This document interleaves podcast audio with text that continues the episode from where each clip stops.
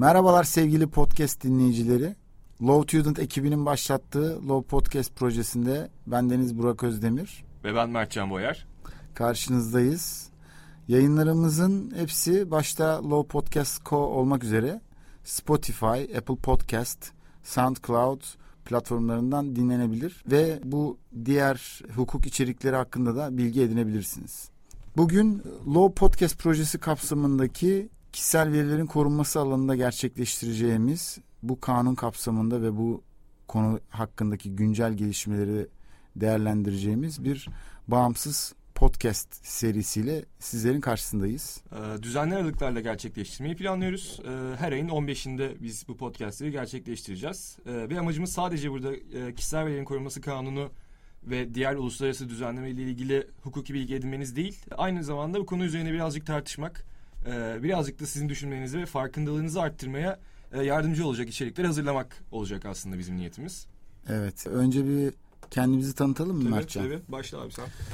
Ee, ben Burak Özdemir, e, avukatım. E, kişisel verilerin korunması kanunu ve türevleri alanında çalışıyorum. Genel olarak bu süreçlerle ilgili uyum süreçleri, danışmanlıklar ve tüm hizmetleri veren bir ofisteyim. Aynı zamanda bununla alakalı bir teknoloji danışmanlık şirketim var. Ve aynı zamanda da girişimcilerle çok yakından çalışıyorum. Mertcan sen CIPP'yi atladın ama. Aa evet evet. Bir de bu konuda e, endüstri standardı olarak kabul edilen bir sertifika var.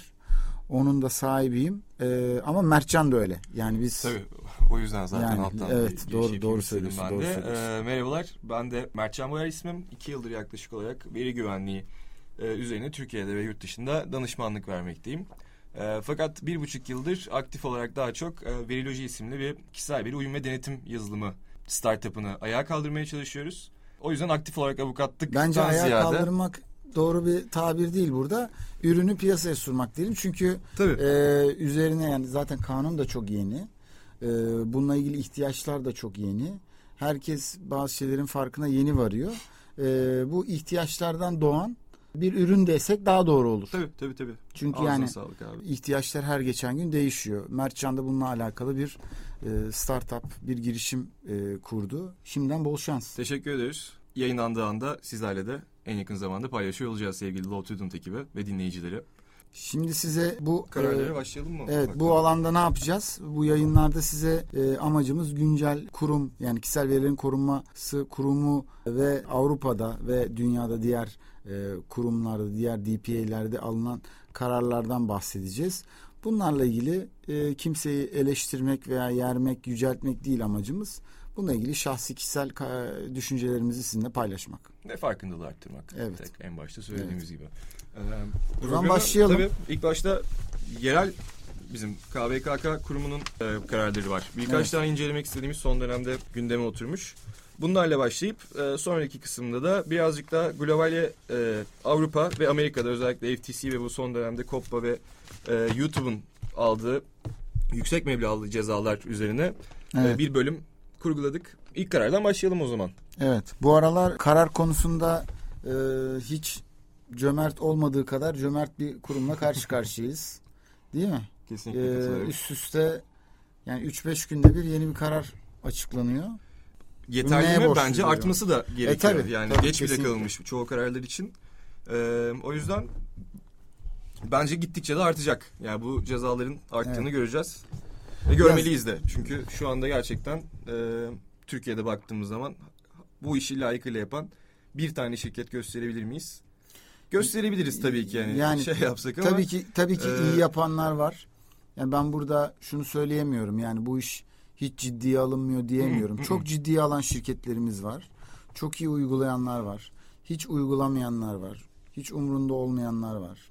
Ee, hatta geçen gün bir toplantıda şöyle bir konuşma geçti. Çok büyük bir şirket. Tabii ki isim vermeyeceğim. Ama genel müdürü ya ne olacak kardeşim e, cezamızı yer öğreniriz gibi bir yorumda bulundu.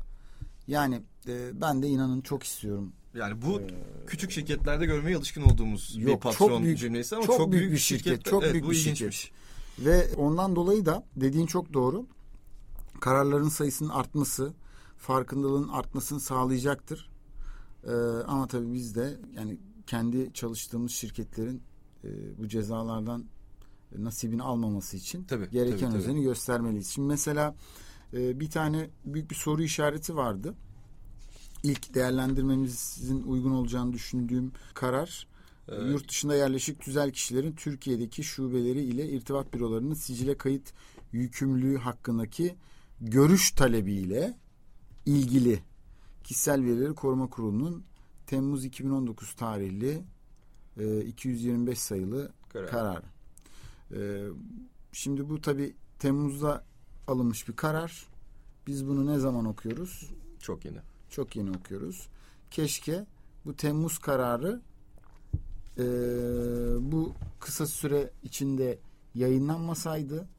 Çünkü bunu biz sürekli olarak da hani uygulamada sahada da bu bizim merak ettiğimiz bir konu. Evet, Madem bu karar evet. verildi hani neden bu kadar yani şu an gene bir yerme Tabii. şey yapma istemiyorum Tabii. ama hani zaten bu kadar e, gri alanlarda dolaşılan bir şey. Madem Kesinlikle. bir karar verilmiş e, keşke bunlar birazcık daha hızlı kamuoyuna Evet. duyurulsa. Tabii kurumun şimdi yapısını da biliyoruz. Şimdi bunu bir, muhtemelen her kararı konuştuğumuzda bununla alakalı bir e, yine bu konuya dem vuracağız. E, kurul ve kurum yeni kuruldu. Yapısı yeni oturdu. Bundan sonra daha Oturuyor süratlenecek. da- daha, daha- da daha evet yani kesinlikle daha da daha da olarak. tamamlandığını söyleyemeyiz. E, fakat e, bunun daha seri olması ve belki hani birçok insan bunu birçok yere bağlıyor ama ben bir tartışma olsun diye söylüyorum. Neden olmasın? Belki bu kararın geç yayınlanması bugün Verbis e, başvuru kararının e, aralığın sonuna atılmasının bir sebebidir. Hmm.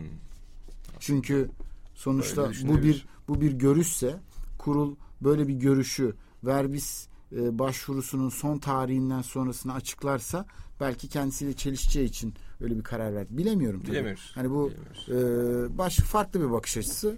E, tamamen yanılıyor da olabilirim.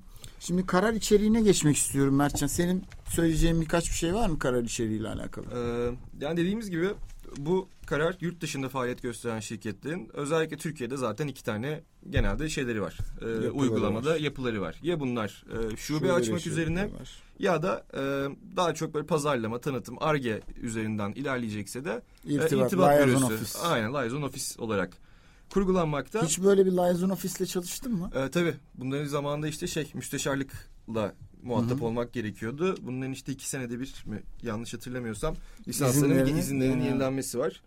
Ee, ben de o staj döneminde bunlarla birazcık yüz göz Evet. olmuştum.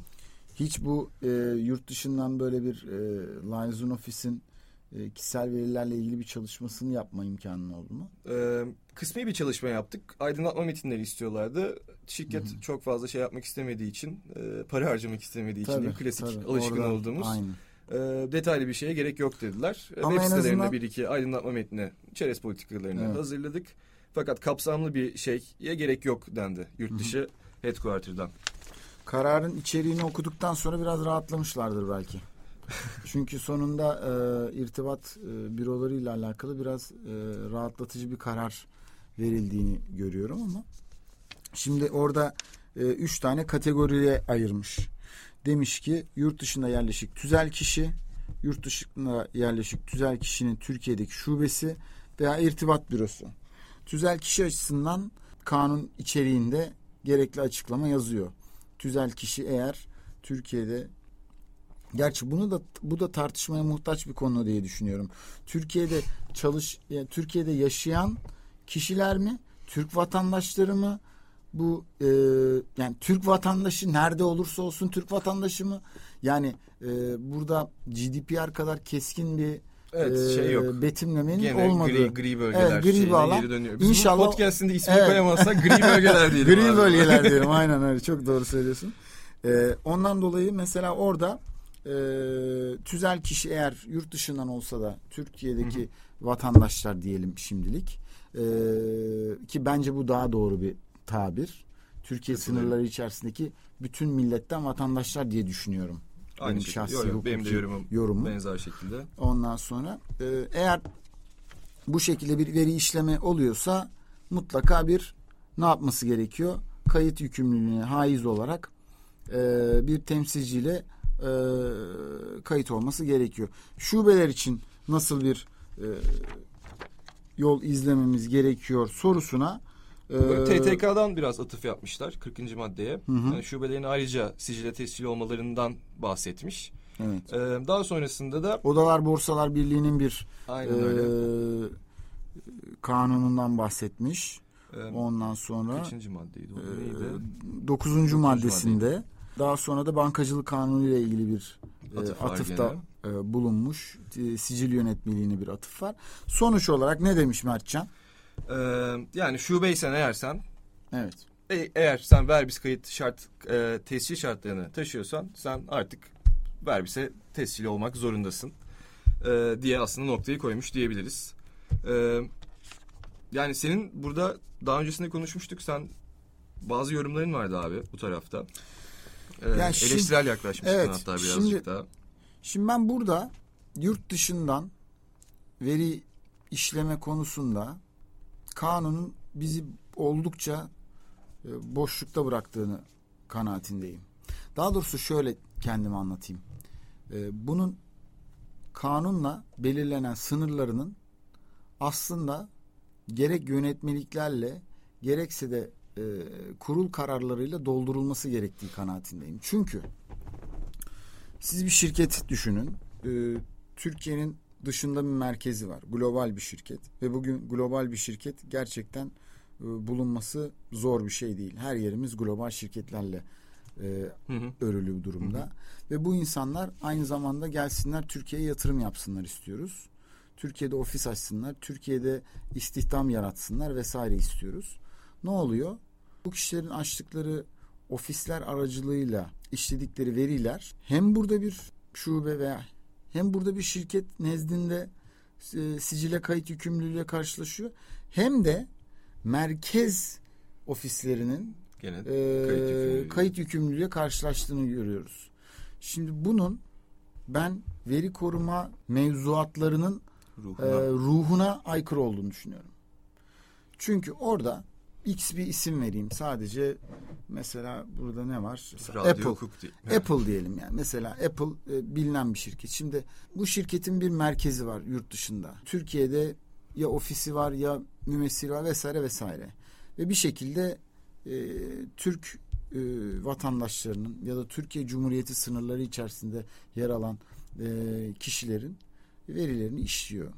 Eğer e, Türkiye sınırları içerisinde yer alan ticaret siciline kayıtlı vergi açılışı olan Hı hı. bir alt şirketi veya başka bir yapısı verbise yani başka bir yapısı demeyeyim alt şirketi yüzde yüz hissedar olduğu alt şirketi buna kayıtlıysa verbise kayıtlıysa e o zaman gidip de Kaliforniya'daki şirketi de verbise kayıt yaptırmanın bir anlamı yok diye düşünüyorum. Evet. Çünkü oluyor. çünkü burada nedir? Ee, bir çok doğru söylüyorsun. Tekerrür oluyor. Ee, iki sizin buradaki amacınız ne?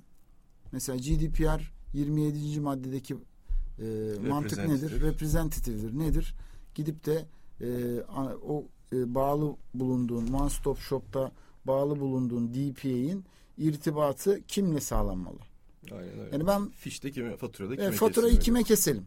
Şimdi öyle bir durum varken burada kayıtlı birisi varken ikinci bir kayıt yani ya bizim için sorun yok. Bize iş doğuyor. Allah daha çok versin. Ama şimdi bunun genel olarak ruha aykırı olduğunu düşünüyorum. Evet. Ee, ondan dolayı e, bunun daha fazla Yani Ee, o kayıt altında da zaten e, şubelerin yaptığı farklı veri işleme faaliyetlerine yer, Yer alıyorsun. Evet, Bunları kesinlikle. iki ayrı kayıt olarak yükümlülüğe bağlamak Evet. bana da çok mantıklı mükerrer geldi. kayıt oluyor diye düşünüyorum. Ya da e, şubenin ki bizim e, genel olarak tecrübemiz o yönde. E, şubenin veya işte buradaki e, yüzde yüz yabancı hisseyle kurulmuş, yabancı sermayeyle kurulmuş pardon şirketin verbis kaydının biraz minyatür halinde tekrarından ibaret oluyor. Yani daha daha da küçük bir yapısı Evet. oluyor. Böyle bir karar. Aynen. İşte bir yerde Bir sonraki karara Ee, bir geçmeden önce senin- mi? Senin yorumların varsa alalım tabii. Ben Yani şeyleri falan değilmiş kararda. Ee, GDPR'e de atıf yapılmış. Özellikle bu Hmm. Extraterritorial Scope işte üçüncü maddenin Üçüncü madde değil mi? fıkrasına. Ee, ya biraz onun üzerine konuşabiliriz istersen. Yani hem tabii. farkındalık yaratmak Aynen, aynen. Doğru, Sadece çok bunu çok doğru söylüyorsun. Evet. Ee, yani ne bu karardaki kapsamına bakıyorum. Sonra biz detaylandırırız zaten. AB'de bulunan işletme ile AB dışında bulunan veri sorumlusunun veri işlemesi arasında açık bir bağ olduğunu tespit edilmesi halinde Avrupa Birliği dışında bulunan veri sorumlusunun GDPR hükmüne tabi olacağı sonucuna varılmaktadır. Şeklinde burada bir e, atıf yapılmış. Burada işletme kavramına dikkat çekmişler. Bu şeyde establishment Evet. olarak geçiyor. GDPR'da e, bununla da ilgili e, işte Veltimo kararı vardır. Hı hı. Ünlü abi hatırlarsın sen şeylerden. E, yani ne der o kararda? Sen Avrupa Birliği dışarısında olsan da eğer Avrupa Birliği'nde bir ürün ya da hizmet satıyorsan Hı hı. e, seni ben GDPR kapsamına alırım diyor. Ama bunun Evet. kapsamında establishment'ı neye göre yani burada da kararda da işletme kavramına dikkat çekmişler çünkü. Hatta kullanılan ifade aşağı şekilde uygulanması ilişkin olarak yabancı veri sorumlusu veri işleyen bir girişimin oluşumun Avrupa Birliği'nde bulunan işletmesi aracılığıyla GDPR hükümlerine tabi olması sonucunu doğurabilmektir diyor. Şimdi burada establishment işletme kavramı biz böyle tek bir server olması ya tek bir temsilci olması değil.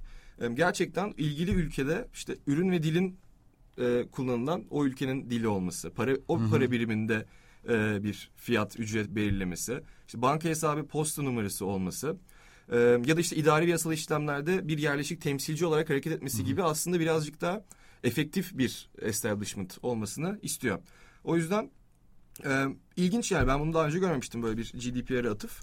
E, bu kararda bunu da değindikleri için onu da bir üzerinden geçmek istedim açıkçası ben. Aslında e, çok doğru bir noktaya parmak bastın. Aslında burada bu işletme ve tabi olma sonucunu doğuran nokta GDPR'ın bizim kararımızda atıf yapılmayan üçüncü maddesinin ikinci bendi. Ben de. Orada çünkü dediği şu GDPR'a tabi olmayan şirket eğer şunları şunları şunları yapıyorsa tabidir diyor. Şimdi orada senin dediğin karara dönüyoruz. Yani burada ne demiştik? Ürün ve dilin İşte Ee, o kararda Macaristan'da Macarca olması. mesela. evet evet hatta bir şey şirketi bir emlak şirketiydi zannedersem. Emlak mıydı? Emlak şirketi diye hatırlıyorum ama neyse çok da önemli Tam değil. ben de şimdi detayını Ee, hatırlayamadım şimdi. Ürün ve dilin e, o pazara yönelik olması, fiyatlandırmanın o pazara yönelik olması. Tabii bunlar e, işte European Court of Justice'in kararının içeriği, ABAT diye Hı hı. kısaltalım. Evet. E, ABAT kararının içeriği. Bununla ilgili e, European Data Protection Board bir de ilave guideline yayınladı. Hı hı. Bayağı da uzun bir şey. Bunları madde madde anlatıyor. Yani oradan neye geleceğiz? Kurulumuzun yayınladığı 3-4 sayfalık karar metninin içeriğiyle içeriğinden daha geniş izaha muhtaç bir konu bu. Kesinlikle. Yani e, ondan dolayı yani European e, Data Protection Board da 200 sayfalık bir kararla bu işi geçiştirip kapatabilirdi. Ki GDPR'da ciddi anlamda sınırlar belirlenmiş olsa dahi. Ne yaptılar? Bununla ilgili bir guideline. Yani aynı hassasiyeti kurumdan da görmekte e, hiçbir zarar olmayacağı Kesinlikle, kanaatindeyim. kesinlikle. Ama burada da işte en başta söylediğimiz gibi hani kurulun da Evet. daha çok Evet. e, nasıl diyeyim baby steplerle ilerliyor olması, daha tam işte uzman kadronun daha yeni Evet. yeni yetişiyor olması. Özellikle uzman ve hukukçu kadronun çünkü bu kararların sayfa sayfa yazılabilmesi için özellikle Evet. teknik olduğu gibi hukuki uzmanların Hukuk- artıyor, evet, gelişiyor. Hukukçu olması uzmanların gerekiyor. içeride daha yoğun bir şekilde istihdam edilmesi, ondan sonra onlara daha böyle geniş alan tanınması bizim de mevzuatımızın gelişmesi açısından sadece faydası olur. Kesinlikle katılıyorum. Var mı bu karar üzerine senin başka bahsetmek Yani istediğin bir şey? benim şu an için başka söylemek istediğim bir şey yok. Sırf bununla ilgili bir podcast yapılır çünkü. Kesinlikle, kesinlikle. Ondan Ee, dolayı hani Keşke daha- zaman olsa. yani keşke. yaparız belki ileride. Belki sırf bununla ilgili bir şey yapabiliriz ama tabii bu ilk podcast olduğu için e, biraz daha geniş tutmakta yarar var. Yoksa Aynen öyle. dinleyicilerimiz sıkılabilirler. O zaman bir sonraki karara geçelim mi? evet. Buyursunlar efendim. Ee, burada da mesela burada tekrar e, gene eleştiri değil kesinlikle. Fakat e, mesela S şans oyunları AŞ direkt bağıra bağıra şirketin Evet. ismini verdiğimiz, gördüğümüz bir Oldu karar. mu şimdi? Oldu mu? Oldu mu? Tabii Evet. önceden bir karar incelemediğimiz için biraz önce jenerik bir karar inceledik. Şimdi belki kurulun kararlarına aşina olmayanlar için şöyle küçük bir açıklama yapmak istiyorum izninle. Tabii tabii tabii. tabii. Kurul kurulduğundan beri çeşitli kararlar yayınlıyor. Bazılarında şirket ismi geçerken bazılarında geçmiyor. Aslında şu anda Mertcan bunu e, buna parmak bastı. Ondan dolayı mesela burada S Şans Oyunları AŞ diye e, çok açık bir şekilde ceza alan kuruluşun ismi açıklanmış. Fakat mesela bundan bir sonraki Kararda yok mesela. Kararda yok. Yani birazdan daha iyi anlaşılacak. Evet. Özür diliyorum araya girdiğim için. Estağfurullah. Lütfen. Ee, dediğim gibi yani kurul da bence daha şu an bir standartı oturtmaya çalışıyor. Evet. Ama standarda oturmalı mı? Kesinlikle oturmalı Kesinlikle bence. oturmalı. Kesinlikle, oturmalı. Çünkü hukuk devletinin en önemli e, koşullarından biri nedir? Ön- Bir evet öngörülebilir Hı hı. olmak değil mi? Kesinlikle. O zaman karara bir dalalım. Şimdi bir veri sızıntısı kararı inceliyoruz. Ee, işte S Şans Oyunları AŞ Spor Toto Teşkilat Başkanlığı'ndan e, izinli bir şey sanal bayi olarak Evet. faaliyet gösteriyor. Hatta tuttur.com Tut ismini gerçi biz de söyleyebiliriz mi? Onlar Tuttur bağıra bağıra ya, yazmışlar. evet. Evet. Ne oluyor? Bazı bu Tuttur.com kullanıcılarının e, telefon numaraları e, ve işte şifrelerini kaybetmeleri durumunda SMS tar- e, SMS firmaları tarafından yollanan üye numaralarının yer aldığı bir Excel listesi, Excel spreadsheet'i. E, internet ortamında illegal hisselerde demiş. Burada Yani deep il- web mi anlamalıyız? Evet, ne anlamalıyız? illegalden ne anlamalıyız? Yani O da gene bir O da- gri bölgelerdeyiz evet, yine. aynen gri bölgeler. Ee, bunu da üyelerden biri fark ediyor bu Excel listesini e, ve onun bildirimi üzerinden e, olaylar patlıyor aslında.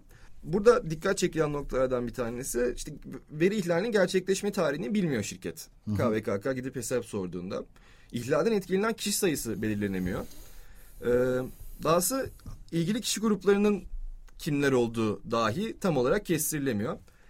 E bu da düşününce yani bu şirketin aslında e, KVKK'da öngörülen yükümlülüklerinin çoğunun çok da farkında bilincinde olmadığını gösteriyor aslında.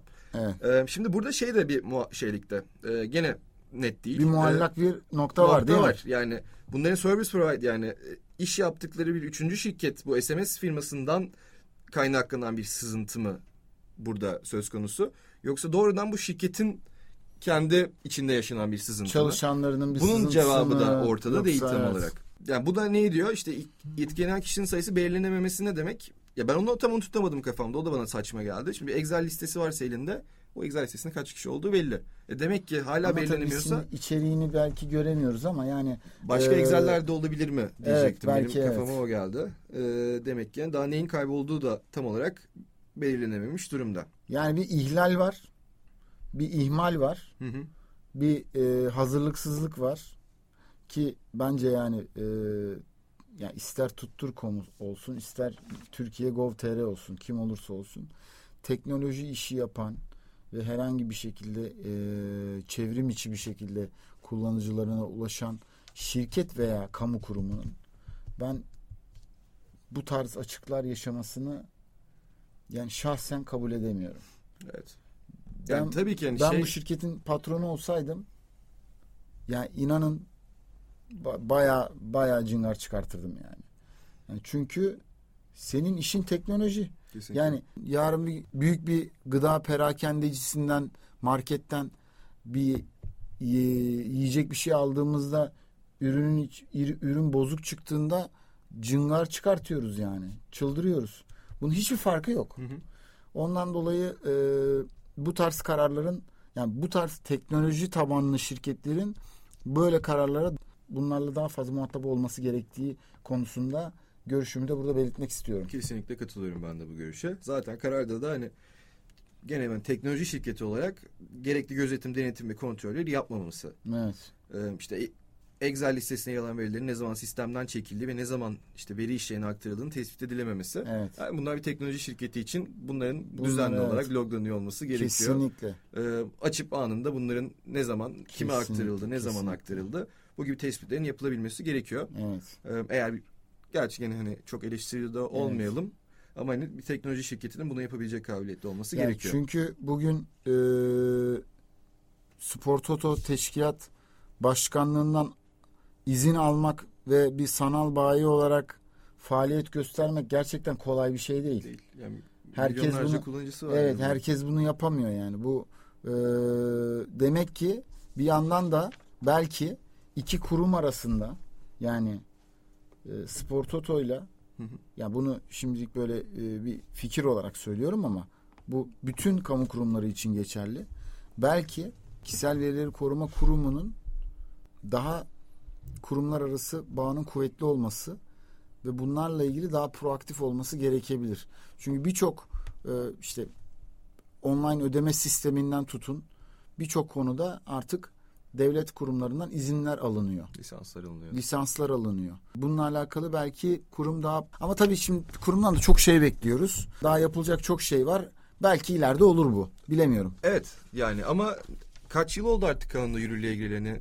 Yani evet Bir yerde de 2018 hani Nisan'dan beri olması gerekiyor. uyum e, aranıyor. Alınan cezanın büyüklüğü nasıl Mertcan? Ee, nispeten gene çok yükseklerde görmeye alışkın olduğumuz cezalardan değil. Ee, Evet. 150 bin TL'lik bir idari para cezası. Uygulanmasına karar verilmiş KVKK 12. madde ihlali kapsamında yani idari ve teknik tedbirlerin alınmaması en başta da söylediğimiz üzere. Aynı zamanda 12. maddenin 5 numaralı fıkrası kapsamında da e, ilgili kişilere bildirim yapılması gerekiyor. E, bu artık 72 saat olarak düzeltildi ve şirketin de bunun tekrardan söylüyorum yapmaması sebebiyle 1.30 bin TL'lik idari para cezası da e, bu yüzden şirkete neydi? S Şans Oyunları AŞ'ye fatura kesilmiş. Geçmiş olsun diyelim. Geçmiş olsun diyelim. Ee, peki mesela e, burada bir konu daha var. Ona da ben hani izninle e, parmak tabii, basmak tabii. istiyorum. O da şu. Şimdi bi- biraz önce bak çok güzel bir noktada noktaya parmak bastın. Bizim de bizzat çalıştığımız e, başka teknoloji şirketi teknoloji şirketleri var. E, ve onlara da söylediğimiz konular bunlar. Özellikle e, hani startup değil de scale up seviyesinde olan e, şirketlere söylediğimiz olaylardan bir tanesi. Burada da direkt ilk gözüme çarpan olaylardan biri o Nedir oldu. abi? Bu da şu. SMS'lerle alakalı kimlerin kimlerden kaynaklı bir hata olduğunun fark edilememesi. Yani bu vendor Bu seçiminde SMS de providerlarından Evet, SMS provider. Evet. Yani bu bu tarz şirketlerin hangi yani hizmet sağlayıcılarla çalıştığının da ne kadar önemli olduğunu bir, bir kez daha Kesinlikle. ortaya koyuyor. Yani e, burada e, tabii ki fiyat çok önemli. Tabii ki belli bütçeler var. Onları aşmamak lazım. Ama farkındaysan ne kadar Belki de- ileri gidebiliyor Evet, yani, bu olay. Şey dediğimiz gibi net değil çünkü. Belki de doğrudan şirketin hiçbir kabahati yok. Bu tamamen iş yaptıkları. SMS şirketi yüzünden yaşanmış bir e, ihlal. Bu yüzden senin de vurguladığın gibi hani bunu privacy due diligence'ı olarak adlandırıyoruz. Evet. E, senin dediğin gibi vendor seçimlerinde e, bunlara ekstra önem sarf edilmeli. Evet. Kimlerle iş yapılıp yapılmadığı konusunda gerekirse en başta o şirketin e, işte questionnaire, soru listeleri yollanarak e, ne durumda Yerinde denetimler yapılmalı gerekirse. yani tabii yerinde denetim keşke yapılabilse. Evet. Ama yani Türkiye'de bu bence gene çok daha uzak bir gelecekte anca o farkındalığa erişilebilir. Özetle kimle iş yaptığınızı iyi seçmeniz gerekiyor. Evet. Çünkü iş yaptığınız kişiler yüzünden de siz bu cezalara maruz kalabilirsiniz. Evet, maruz kalabilirsiniz. Belki de bu şirketin başına gelmiş olduğu gibi. İzinle bir şey daha eklemek Tabii, istiyorum. tabii, Son. tabii, tabii. Hatta bu konuyu bugün başka bir büyük şirketin e, DPO'suyla konuştuk. Tabii ki sen de karşılaşmışsındır. Millet birbirine sürekli böyle şey yolluyor işte taahhütnameler, sözleşmeler vesaire. Tabii biz de yazıyoruz insanlara e, çalıştığımız şirketlerle. E, ondan sonra şimdi orada şu çok önemli bir konu. E, kesinlikle kanunun belirlediği belli sınırlar var. Onların ya bir defa onların belirlendiğine onlar bir defa belirlenmiş. Yani kanun kimin sorumlu olduğunu, kimin sorumlu olmadığını belirlemiş aslında. Yani e, sözleşmelerle birbirlerine böyle insanların O yok sen olan. sorumlusun, yok ben sorumluyum, bilmem nesin. Bir defa sorumluluk ilgili kişinin kendisine Karşı. karşı. Aynen öyle. Yani beraber iş yaptığım adama karşı değil. Tabii ki ortada bir sözleşme bağı var. Yani veri işleme, e, veri işleyen dediğimiz karakter e, bu kanunda zaten böyle rol buluyor. Ne yapıyor? Siz bir hizmeti dışarıya e, taşere ediyorsunuz tabiri caizse. E, kendi e, kaynaklarınızdan kullanmıyorsunuz veya kullanamıyorsunuz. Ve o kişi de sizinle beraber müşterek sorumlu oluyor. Hı hı. Ama bu kadar. That's it. Yani Veri sorumlusu dediğimiz ben sorumluyum. Evet yani. gibi Bir topu o atsın. veri bir topu sorumlusu dediğimiz zaten adı üstünde yani. Veri, veri sorumlusu o kişinin zaten sorumluluğu var. Ya ondan dolayı burada e, inanın e, biz sözleşmeyi yaptık tamam buradan yırtabiliriz demek O sözleşmeyi yapabilmek için biraz önce bahsettiğimiz o privacy due diligence'ların yapılması, açıkların belirlenmesi, denetimler sonrasında bu sözleşmeler. Aksi Kesinlikle. takdirde bu sözleşmelerin geçerliliği bile bence tartışmalı hale gelecektir. kesinlikle sana Çünkü katılıyorum. yani bakıyorum ben uygulamada 22 senedir karşılaştım.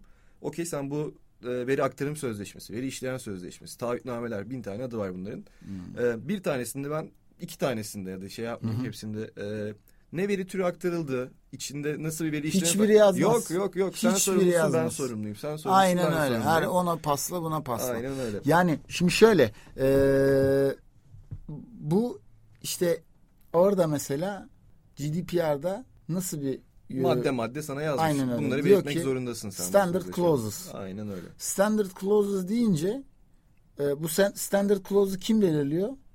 DPA. Hı hı. Orada yine bir guidance var. Yani bir yönlendirme var. Şimdi işte kurumun daha fazla yönlendirmesi, daha fazla e, kişi e, hem çalışanları hem şirketleri hem de bu alanda e, bu mevzuata gönül veren e, meslektaşları daha iyi yönlendirmesi, aydınlatması gerekiyor. Gri bölgelerde. Evet. Gri bölgeler. gerekiyor. Gri bölgeler. O zaman bir sonraki karara geçiyorum izinle. Buyurunuz. Burada da başlangıcımız ne? Biraz Bir önce Turizm şirketi hakkında kararımız var. 2019'a 255 sayılı karar. bir turizm şirketi. Evet yine Kim bir bilemiyoruz. tutarsızlık. Ama turizm şirketi turizm sektörü üzerindeki riski tekrar gözler önüne Tabii. seriyor. Yani hem bu biraz önce en başta söylediğimiz gene extraterritorial scope e, Avrupa Birliği vatandaşlarını İlgilendiren sürekli veri konu. işlemeleri sebebiyle e, hem de genelde burada otelleri vesaireleri baz alıp e, Evet. yüklü miktarda kişisel veri toplamaları sebebiyle turizm şirketi zaten yani turizm sektörü fazlasıyla e, Otelciler dikkat diyoruz. Evet şimdi kararın içeriğine e, geçecek olursak ben çok balla kesiyorum sözünüzü. Lütfen. E, fakat mesela şey dikkat çekmek istiyorum. Mesela bu karar bence e, teknik tarafın daha detaylandırıldığı bir karar. Hmm. O yüzden şey söyledik ya mesela hukukçular artmalı şey yapılmalı. Sanki bu kararı yazan uzmanların ben birazcık daha teknik tarafa hakim olduğunu Hmm. düşünüyorum. Çünkü mesela ilk defa işte DB database seviyesinde şifrelerden bahsediyoruz. evet. İşte bir local area network geçiyor şeylerin içerisinde. Evet. Ee, hani bir hukukçudan ziyade bence birazcık da ya da ikisi birlikte ilk defa böyle bir şey yapmış. Sadece bir hukukçudan ziyade. Ee, başlamadan onu da bir belirtmek istedim. Zaten Dinleyicilerimize. evet, çok doğru söylüyorsun. Ee, şirket yetkilileri ve bilgi işlem uzmanlarının incelemeleri neticesinde diye bir başlangıcı Şeyini var. Demek ki burada bir e, bilgi işlem uzmanının incelemesine tabi tutulmuş ve siber saldırı yapılması sebebiyle etkisiz şifre girişi ile bir siber saldırı yapılması sebebiyle ortaya çıkan bir veri ihlalinden bahsediyoruz. Evet, e, işte LAN Local Area Network dediğimiz bağlantı üzerinden e, şirketin içinde bulunan bir çalışan bilgisayar üzerinden e, bu ağa sızılıyor, yerel ağa sızılıyor. Personel verileri, müşteri verileri. Mesela bu da ilginç. Yani e, veri türleri de detaylı olarak Evet. bunda verilmiş. E, önceki Facebook kararında da gerçi bunu evet. görmüştük. Ad soyad, TC kimlik numarası, doğum tarihi, medeni durum, eş çalışma bilgisi, çocuk sayısı, anne adı, baba adı, adresi, GSM numarası, banka hesap bilgileri. E, bunlar personellerden personellere ait sızan veriler. Evet. E, müşteri verilerinde işte burada mesela şeyi belirtmiş. Ülke, eyalet, uyruk, doğum tarihi demiş. Ama parantez içerisinde işte veri tabanı seviyesinde şifreli ama bunlar diye de bunları Evet. da dipnot düşünmüş. E, yani güzel ben bunları birazcık daha fazlasıyla Hı hı. görmek isterim aslında. Doğru. O yüzden hani bu karar aslında bir şey Güzel bir alınmalı, örnek. landmark alınmalı bence. Evet, güzel bir örnek. kararlarda. Ee, özel nitelikli kişisel veri bulunmuyormuş. Ee, onu da belirtmişler. Ee, bu da nispeten cezanın hafiflemesinde e, daha hafif olmasına vesile olmuştur Ama diye düşünüyoruz. Derken sonra, gene de hani evet. rakamlar e, gene bu üst seviyelerde diyebiliriz. Genelde Zaten bak ne diyor orada? Burada bir çalışanların ihlal gerçekleştirdikten sonra güvenlik eğitiminin sağlandığı ve daha önce böyle bir eğitimi almadıkları anlaşılmış olup bu korun bu durumun da kişisel veri güvenliği sağlaması ve farkındalığı noktasında idari bir eksikliğin göstergesi olduğu diyor. seninle e, bu konuyu zaten daha önce de konuşmuştuk. Tabii. Ee, yani eğitim şart. Eğitim şart. Kesinlikle eğitim şart. Ama e, genel olarak ne yapıyoruz? E, meslekte e, şu anda e, aktif olarak çalışan birçok meslektaşımız da bu konuda danışmanlık veren vesaire uyum projelerinde e, sadece KVKK eğitimi ile sınırlı tutuyor. Kanundaki tanımlardan çok da öteye git- Kesinlikle. gittiğini görmüyoruz bunun. Yani- Çoğu sempozyumlarda, konferanslarda bu işi yapan Kesinlikle. insanları eğitmek için düzenlenen Kesinlikle. organizasyonlarda bile bunların ötesine gitmediği ve Evet. sürekli birbirini tekrar eden Ve e, bunun evet. kırılması gerekiyor. Bu karar da aslında bunu çok güzel vurguluyor çok bence. çok önemli. Yani bence bu kararın en e, önemli detaylarından bir tanesi bu. E, nedir? O da Farkındalık eğitimlerinin sadece KVKK bazında değil, teknik Bu- tarafta da bravo. Veri personeli- güvenliği e, en azından kilit personel. En azından Aynen yani. abi öyle. Hani tabii ki gönül ister ki bütün çalış ama kaynaklar e, ile sınırlı olacak şekilde vesaire. Ama mutlaka bir veri güvenliğiyle de taçlandırılmalı diyoruz. Kesinlikle. Tabii burada hemen bir e, reklam o zaman bırakayım ben. Buyur- E, Veriloji buyurun. Training e, diye bir projemiz var bizim. E, gene bizim Work Up'tan İş Bankası'nın desteklediği bir startup Gameplay ile e, biz bir eğitim serisi hazırladık. E, Evet. Burada biz veri güvenliğine de fazlasıyla değiniyoruz. E, dinleyicilerimizden böyle bir eğitim, online eğitim almak isteyen olursa Ama da gerçekten çok güzel bir eğitim yöntemi. Yani bu gameplay girişimi de bir World Cup girişimi. Onların da yaptığı işe de bir çok kısa hazır tabii tabii tabii. değin. Onlar değin- eğitimi demokratikleşme, demokratikleştirme misyonuyla yola çıkıyorlar ve yaptıkları şey size farklı senaryolar üzerinden Gamification diyorlar değil mi buna? Bu Tabii, oyunlaştırma tabii, tabii, diyorlar. Tabii, tabii, tabii. Yani hem detaylı analitik verisi sunuyorlar size yani çünkü atıyorum gene uzaktan eğitim modeli fazlasıyla iş yapan bir model. Fakat sen videoyu başlatıyorsun. O çalışanı izledim mi izlemedim sonuna kadar o uyuyor da olabilir ekranın karşısında. Evet. Bunlar gamification'ı çok güzel uygulayarak video içerisinde farklı aksiyonlar aldırıyorlar dinleyicilere. Hmm. Sorular soruyorlar, quizler yapıyorlar. Ve bu vasıtayla hem eğitimin daha akıcı bir şekilde ve e, verimli olmasını sağlıyorlar. Bir yandan da e, işte üst yönetime detaylı analitik veriler sunuyorlar. Çok güzel. E, onlara bir şapka İşte çıkarmış bunu olalım. yapmayan turizm şirketi hakkında 400 bin TL idari para cezasına Evet, çarptırılmasına evet. yani karar verilmiş. Firewall da güncel değilmiş. Yani ne diyoruz? Ee, eğitim şart diyoruz. Eğitim şart. Ee, Aynen öyle. yoksa ne oluyor? Adaletin sopası. 400 bin liralık bir idari para cezası. E, bir de ayrıca gene ilgili kişilere bildirim yapılmadığı için de e, 100 bin liralık ayrı bir cezayla toplam Ya bu 500 bin lira bildirimin de piyango. bildirimin de gerçekten şimdi bildi, yani tabii bunlar bizim e, sürekli konuşacağımız konular ama e, şirket içerisinde bir bildirim yapısının oluşturulması ne kadar önemli? Ne kadar önemli? En önemli şeylerden biri Kurumsal çünkü iletişim departmanı varsa şirketin ne ala.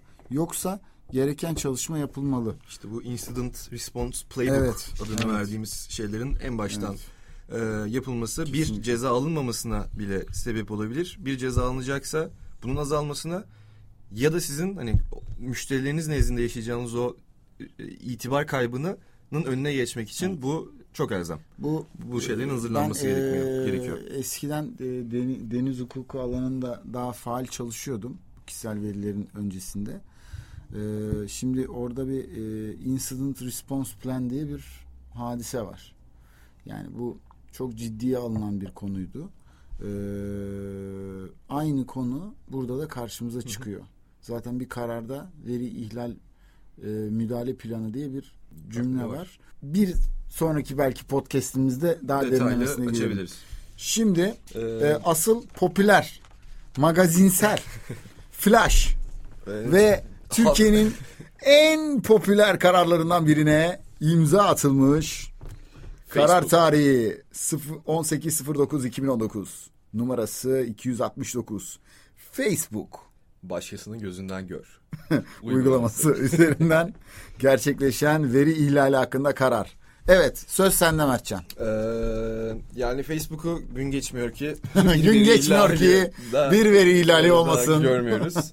Ee, yani üzüyor tabii. Yani çünkü şu an devlet seviyesinde devletlerden birçok devletten daha fazla Daha güçlü. birçok güçlü E, çok büyük detaylı e, veri havuzları var ellerinde. Evet. E, işte Cambridge Analytica zaten bize Yani, hani bunun evet, nasıl bununla ilgili politik e, gücü de nasıl kullanılabileceğini kullanılabileceğini gösterdi.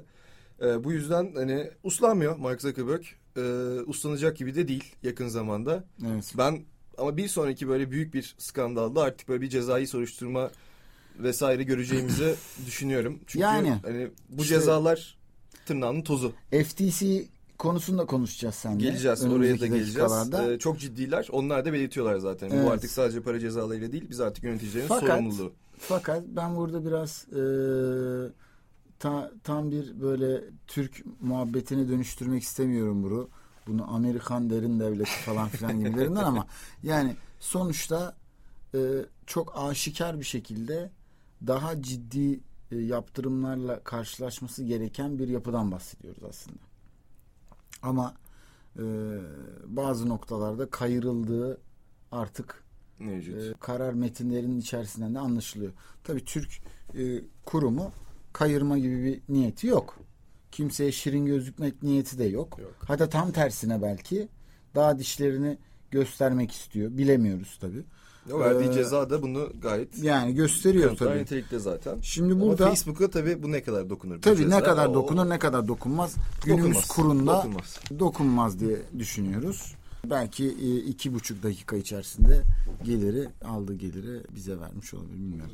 Sanki. Neyse uzun lafın kısası. Şimdi burada nedir? Ee, 14-28 Eylül tarihleri arasında bu işte erişim jet access token dediğimiz erişim jetonları kullanılması suretiyle e, Facebook platformlarında çeşitli hesap bilgileri ele geçiriliyor. Bazı e, kötü niyetli e, yazılımcılar, saldırganlar tarafından diyelim. E, şimdi üç tane şeyi var Facebook'un feature'ı var. Başkasının gözünden gör, e, doğum günü kutlayıcı e, ve video yükleyici evet. bunların birbirleriyle çalışma çalıştıkları ve işte iletişim kurdukları yapıda ki böyle bug'lar sebebiyle e, bu tokenlar açığa çıkıyor. Bu HTML kodundan bu tokenlara erişilebiliyor. E, ve bu token'a erişildiği zaman da siz o kişinin profilindeki tüm verilere, arkadaşlarına hatta buradan işte viral bir şekilde o arkadaşlarının tokenlarına ulaşılabilen Evet. ve işin sonunda işte nerede? burada Uygulama nerede? akışı içerisinde bir bug'dan bahsediyoruz Aynen burada. öyle. Ve bu bug'ın tespitinden sonra Onu da trafiğin Ee, artışından, yük artışından tespit edebiliyor Facebook. Evet, Ve neyse yok. burada en azından hani teknoloji şirketleri diyorduk. Facebook en azından tabii. burada hani o, E, o konuda üzmüyorlar en azından. En hani azından. Tespit tarafında. Nereden nasıl olduğu konusunda gerekli ya onu da belki şöyle anlamış olabilirler. Güvenlikte değil de biz buradan yeteri kadar parayı kazanamıyoruz acaba neden orada bir trafik var. Bu da daha fazla kazanmamız lazım derken mi acaba? Ama Mümkün, sonunda bunu mümkün. anlamışlar. Evet yani kararda bunu şöyle özetlemiş. Başkasının gözünden gör arayüzünün kullanıcıların kendi profillerinin başkaları tarafından nasıl görüntülendiği görebildiği bir gizlilik özelliği oldu. Başkasının gözünden gör özelliğinin yalnızca bir görüntüleme arayüzü olarak tasarlandı. Ancak kişilerin Facebook'a içerik yüklemesini sağlayan bir kompozör üzerinden başkasının gözünden gör arayüzünde video yüklemesi imkanı sağlandı. Uzuyor uzuyor. Video yükleyicisinin Temmuz 2017'de hayata geçirilen yeni versiyonunda e, işte bir hata sebebiyle e, HTML kodunda bu erişim jetonlarına erişilebilmesi ile gündeme geliyor aslında. Yani mealini söylemek gerekirse e, Facebook'ta başkalarının verilerini görmemesi gereken kişilerin Bunlara bunlara erişim- erişim, Evet. imkanının olması. Bu üç hata birleşince Evet. bu zafiyetten de böyle faydalanılabiliyor. Verilere erişilebiliyor. Sonunda e, bir de şurada bir gruplara ayrılmış kullanıcılar var. Grup 1, grup 2, grup 3 diye. Hani bu biraz önce bahsettik ya 3 tane feature.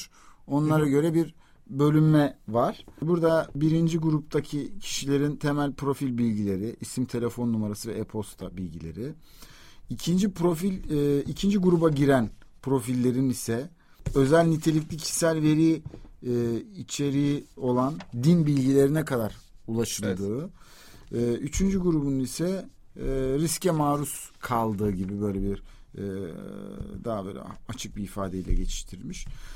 E, sonuç olarak e, rakam nedir Mertcan? Rakam gayet yüksek. Yüksek. 1 milyon 150 bin TL. 12. madde yani Veri güvenliği ile ilgili. idari tedbirlerin alınmaması sebebiyle burada da şeyi vurgulamışlar özellikle. İşte bu tip bug'ların, hataların e, test ortamında tespit edilmesi gerekiyor. Yani Evet. sen production ortamına çıkardığın bir şeyde bunları fark edersen ben senin fi- fişini keserim diyor. 1 Kesinlikle. milyon 150 bin TL ile. E, ayrıca yine 12. maddenin 5. fıkrası uyarınca da ilgili kişi bildirim eksikliği dolayısıyla 450 Evet. bin liralık da bir idari para cezasıyla karşı karşıya geldi. Aynen öyle. Bu da şey gibi değil mi? Böyle Big Mac yanında patates gibi değil mi böyle? Hep böyle bir şey var, bir büyük bir ceza var yanında da. Altında da Hani bu arada şunu da bir alıverin falan. Ee, halinde. Dediğimiz gibi yani Facebook'a şeyine dokunmaz bile bu ceza. Tabii. E, ama işte mevzuatında Ama sınırları global var. de yiyor tabii bunları. Yani sadece Türkiye'de değil. Bu ceza zaten Türkiye'de ortaya çıkmış bir şey değil yani. Bunun e, anlaşıldığı yer nokta global. Başka yani ben bunun başka cezalarla takip edeceğini düşünüyorum ama madem dünyadan açtın konuyu Mertcan Dünyaya o zaman geçelim dünyaya abi. geçelim. O zaman Hangisiyle başlayalım? E, TikTok'ta başlayabiliriz bence. Evet, TikTok. E, Çok popüler bir o, uygulama. Evet geliyor gümbür gümbür geliyordu. İşte tokadı yedi şimdi. Şimdi e, TikTok Türkiye'de de daha böyle yapılanmasını genişletiyor ve çok sevdiğim bir girişimci üstadımız var. Geri Van Erçuk diye. Hı hı. Hiç duydun mu bilmiyorum. Gerivan Elçuk. Evet. Ee, yok abi. Ee, tabii in- in- Amerikalılar Vaynerchuk diyorlar ona. Gary Vaynerchuk. Böyle çok tatlı tatlı böyle bir de sert sert konuşur. Ondan sonra hiç de lafını Esirgemez. esirgemez. O genelde böyle yükselen sosyal medya mecralarına yatırım yapan bir abimiz. hı, hı hı. Onun dediğine göre de yani bildiğimiz şu anda mainstream sosyal, medya, mecralarının platformlarının platformlarının en büyük rakibi olacak gibi gözüküyor. Merkezi nerede? Kaliforniya. Hayır, Ah. Pekin'de. Ah. Çin Ah. menşeli bir Ah. şirket TikTok. Ve Amerika menşeli çok büyük bir girişimi satın aldı bundan birkaç sene önce. Musical.ly diye.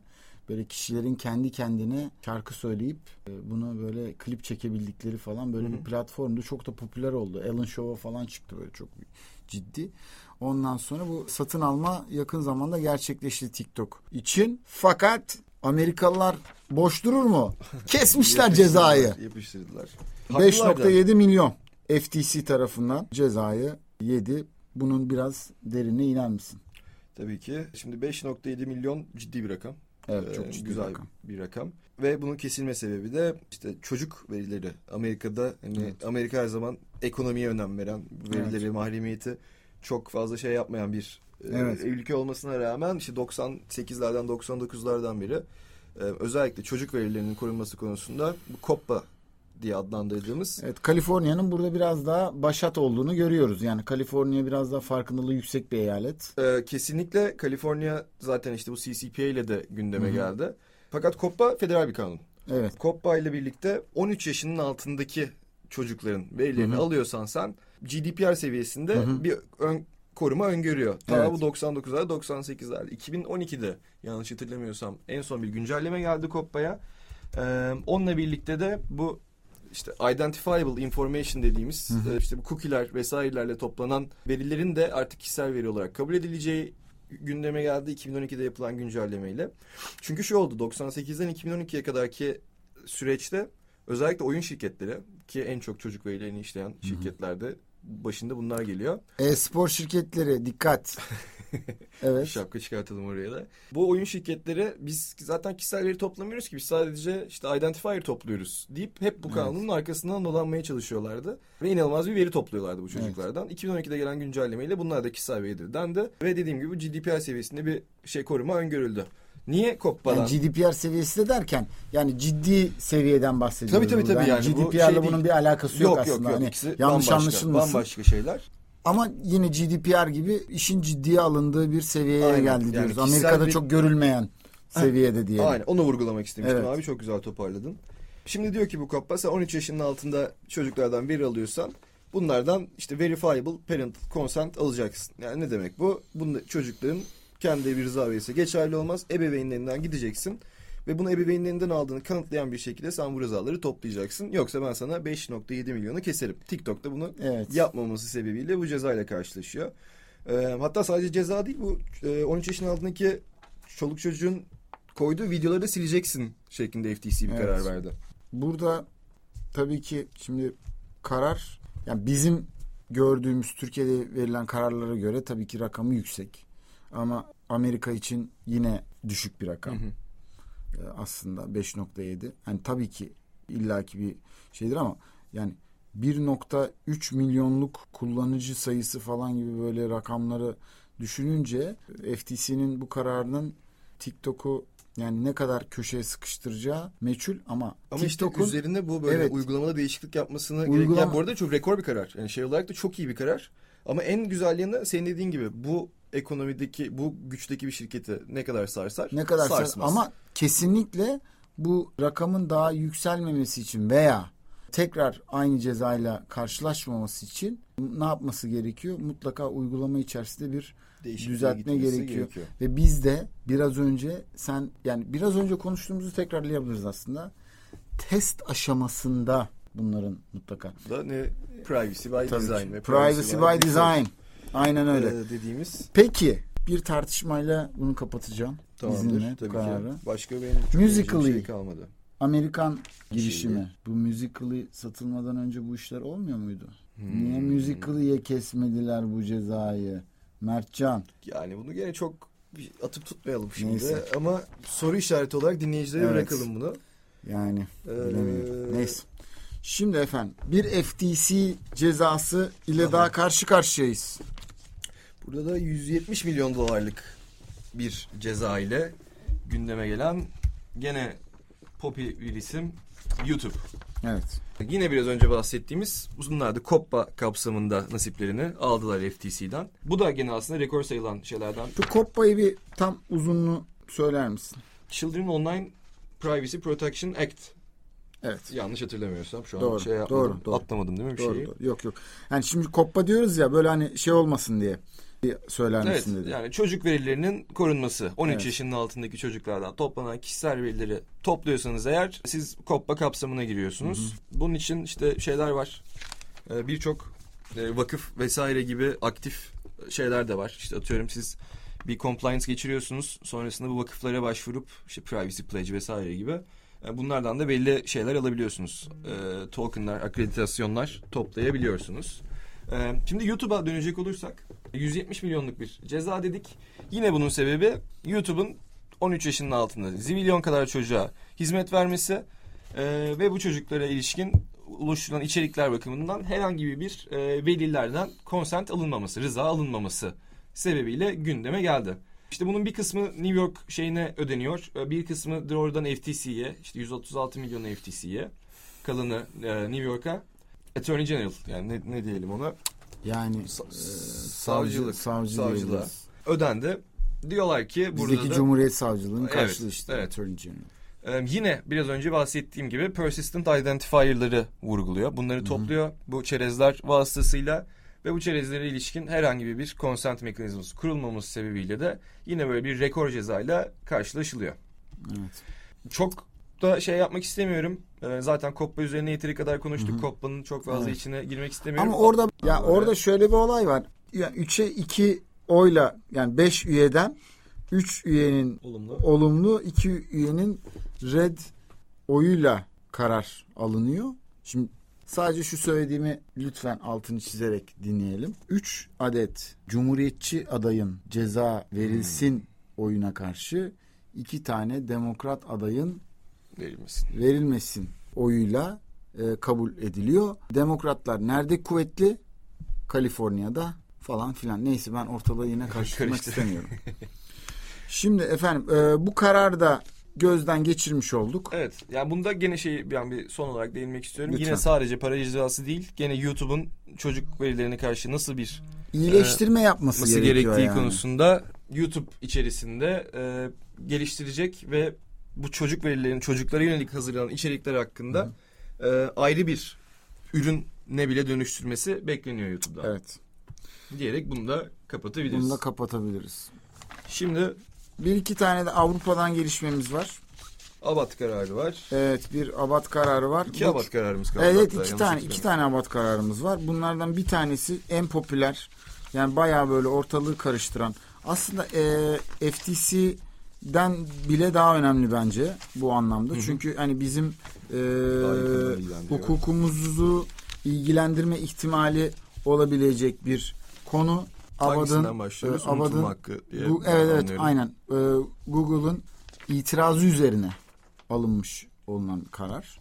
Fransız CNIL. otoritesi CNIL'in verdiği kararın e, Google kararının çok tartışmalı olan Google kararının üzerine yapılan itiraz Verilen. diyelim. İtiraz üzerine e, kararını verdi mahkeme. Ve mahkemenin kararına göre artık yapılan Aslında büyük bir karar. Yani Tabii, tabii. Bayağı bu merak edilen bir karardı. Ee, çünkü yani bir unutulma hakkı ya da şöyle diyelim mi? Unutulma hakkı neydi? Unutulma hakkını hemen kısaca şöyle özetleyelim. Bir kişi verilerinin silinmesi suretiyle tamamen bir işte mecradan veya bir sistemden bir veri kayıt sisteminden silinmesi suretiyle unutulma imkanını kullanması diyebilir miyiz? Yani çok gayri hukuki bir tanımlama tanımla. yaptım ama hani halk ta- tabiri gibi oldu ama yani aslında özü bu. Evet. işin. Evet yani bu işte 2014'te verilen bir karar üzerine Go- Gonzales isimli bir Hı hı. abinin başvurusu İspanya'da, üzerine yine Google'a karşı. Yine Google'a karşı. Yani sen Google'da bir haber çıktı. Hakkında, yine Hakkında gayri hukuki olumsuz. şey yapıyorum. Sen bunun diyorsun ki abi ben bu haberi istemiyorum artık. Beni bununla tanıyor millet. Bunun üzerinden 20 yıl geçmiş. Kaldırın Ben bunu hala bununla tanınıyorum. Ee, bunları silin. Ben artık benim ismimi yazanlar bu kararları görmesin.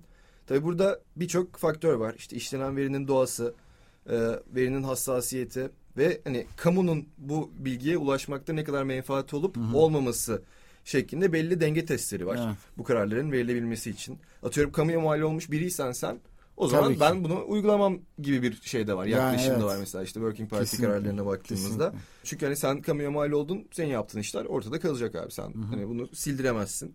Bunu kamunun bilmeye menfaati, hakkı var şeklinde yaklaşıyorlar.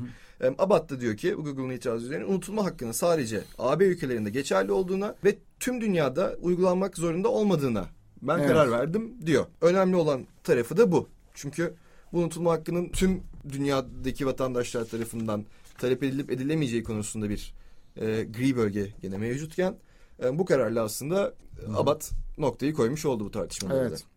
Yani bundan sonra herhangi bir şahıs bu bu hakkını kullanmak istediği zaman biraz daha lokal seviyede başvurular Yapması yapmalı. gerekecek. Evet. Bir başvuru yetmeyecek gibi gözüküyor. Şimdi bir diğer konu. Evet süremiz de azalıyor bu arada. Evet. O yüzden birazcık daha Daha toparlayabiliriz. evet toparlayalım. O zaman şöyle yapalım mı? Ne kaldı? Bir işte Yunanistan'ın kendi Evet. GDPR'ı kendi Hayırlı olsun. hayırlı uğurlu olsun geçirmesi olsun. ve e, işte Helenik VPA'yı DPA. kurması Evet. hikayemiz var. Bir de Ama yani Yunanistan'ın tabii ki e, Avrupa'da e, bu konuda da e, en sonlara kalmasına şaşırmamak lazım ama. bellerini Ee, donatmaya evet, çalışırken yani. evet. E, fakat yani bu Yunanistan için de ya bundan önce zaten cezalar kesiliyordu Yunanistan'da. En son PricewaterhouseCoopers'ın Aynen cezası gündeme var. geldi. 120 bin euro muydu? Yanlış 150 bin hatırlamıyorsam o civarlarda bir bir şeydi. şeydi tam rakam hatırlamamakla Ee, birlikte. Evet yani yüksek bir rakamdı. Fakat şu an artık bütün yapı oturmuş görünüyor. Consent yaşına 15 yaş demişler çocuk için. Evet. Ondan sonra 15 DPA altı kurulmuş. olması durumunda biraz önce COPPA'da bahsettiğimiz gibi velilerin rızasının veya işte basisinin rızasının Evet. aranması.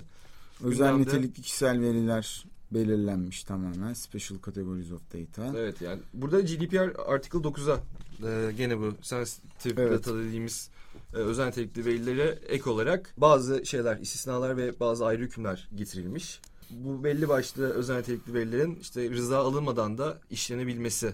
Özellikle işte sağlık, sosyal güvenlik ve işte iş, işçi işveren gibi durumlarda e, rıza alınmadan da işlenebileceğine değiniyor ekstradan. Kamu kurumlarına bir cap getirilmiş. Şimdi evet yani burada hem e, özel yani tüzel kişilere hem de e, kamu tüzel kişilerine karşı bir ayrı ceza kepleri öngörülmüş. Hı hı. Yanlış hatırlamıyorsam ben tekrar notlardan teyit edeyim ama yani işte özel kurumlara e, GDPR'daki cezalar siz devam edeceksiniz denmiş. Fakat eğer sen bir kamu kurumuysan bu sefer 10 milyon euro diye bir spesifik Evet, rakam belirlenmiş. E, Bunun uygulaması ben yani e, bu bugüne kadar rastlamamıştım. Bu ilk defa benim denk geldiğim bir şey. En azından Evet. Avrupa Birliği içerisinde. Polonya'da mı geçen bir yerlerde bir gene bir devlet kurumuna mi? bir şey kestiler. Tam rakamı Kepli bir hatırlamamakla şekilde mi birlikte. kestiler? Ee, kepli değil. Yok kestiler Yok sadece. yani ben böyle bir Ha, cap anlamında kanun kanun anlamında bir cap konulduğunu ilk defa gördüm. Burada da bir farklılaşma olmuş gibi gözüküyor. Bir de hapis Yani tabii- cezamız var. Bir yıllık. Evet. Ee, onu da hemen atlamadan ekleyeyim. Bir yıllık e, ilgili sorumlu kişilere hapis cezası da öngörülmekte Şimdi diyerek o zaman tatlıyı sona ayırdık diyebilir miyiz? diyebiliriz abi. bir abat kararı Bu da gene bir abat kararı. Aslında bu artık tekrar ettiğimiz şeylerden bir tanesi. Çerez koyacaksan sen Evet. o bilgisayara artık aktif onay aranan bir rıza alman gerekiyor. kesinlikle. Ee, şirketler bunu ısrarla hala uygulamamaktalar. Hala çerez işte sitemizi kullanmaya devam ederek çerezlerimizi kabul etmiş olmaktasınız gibi Aktif bir onay. yanlış gerekiyor. uygulama. Aktif. Aynen. Burada yani burada da zımni bir onay kesinlikle kabul edilmiyor. ve o rızanın Evet. tartışmasına yarın bir gün başın ağrımasına Evet. sebep olabiliyor. Yani şu GDPR'a uyumlu olmak istiyorum diyen Türk şirketlerinin Allah rızası için ilk yapacağı şeylerden bir tanesi olması lazım. Bu konu. Evet. Yani en azından şu siteniz açıldığında yani cookie alıyorsa tabii. Yani tabii burada da cookie var, cookie var. Yani strictly necessary dediğimiz Evet. hani o sistemin çalışması için hakikaten senin güvenliğini sağlamak için Hı hı. koyduğunlar var. Bir de marketing için koydukların var. E cookie dediğimiz şey genelde kimse open source kendi internal cookiesini koymuyor. Gidiyor Google Analytics koyuyor, işte Hotjar koyuyor, HubSpot koyuyor. E bunların hepsi uluslararası veri aktarımına da girmiş oluyor. Hı hı, E bunların hepsi de aktif, açık rıza e, hatta explicit consent gerektiren şeyler olması sebebiyle toparlarsak e, önceden tiklenmiş, işaretlenmiş rızalar yapmayacağız. Siteyi kullanmaya devam eden insanların bir rıza verdiğini kabul ederek devam etmeyeceğiz. Bunlar Bunların logunu tutacağız.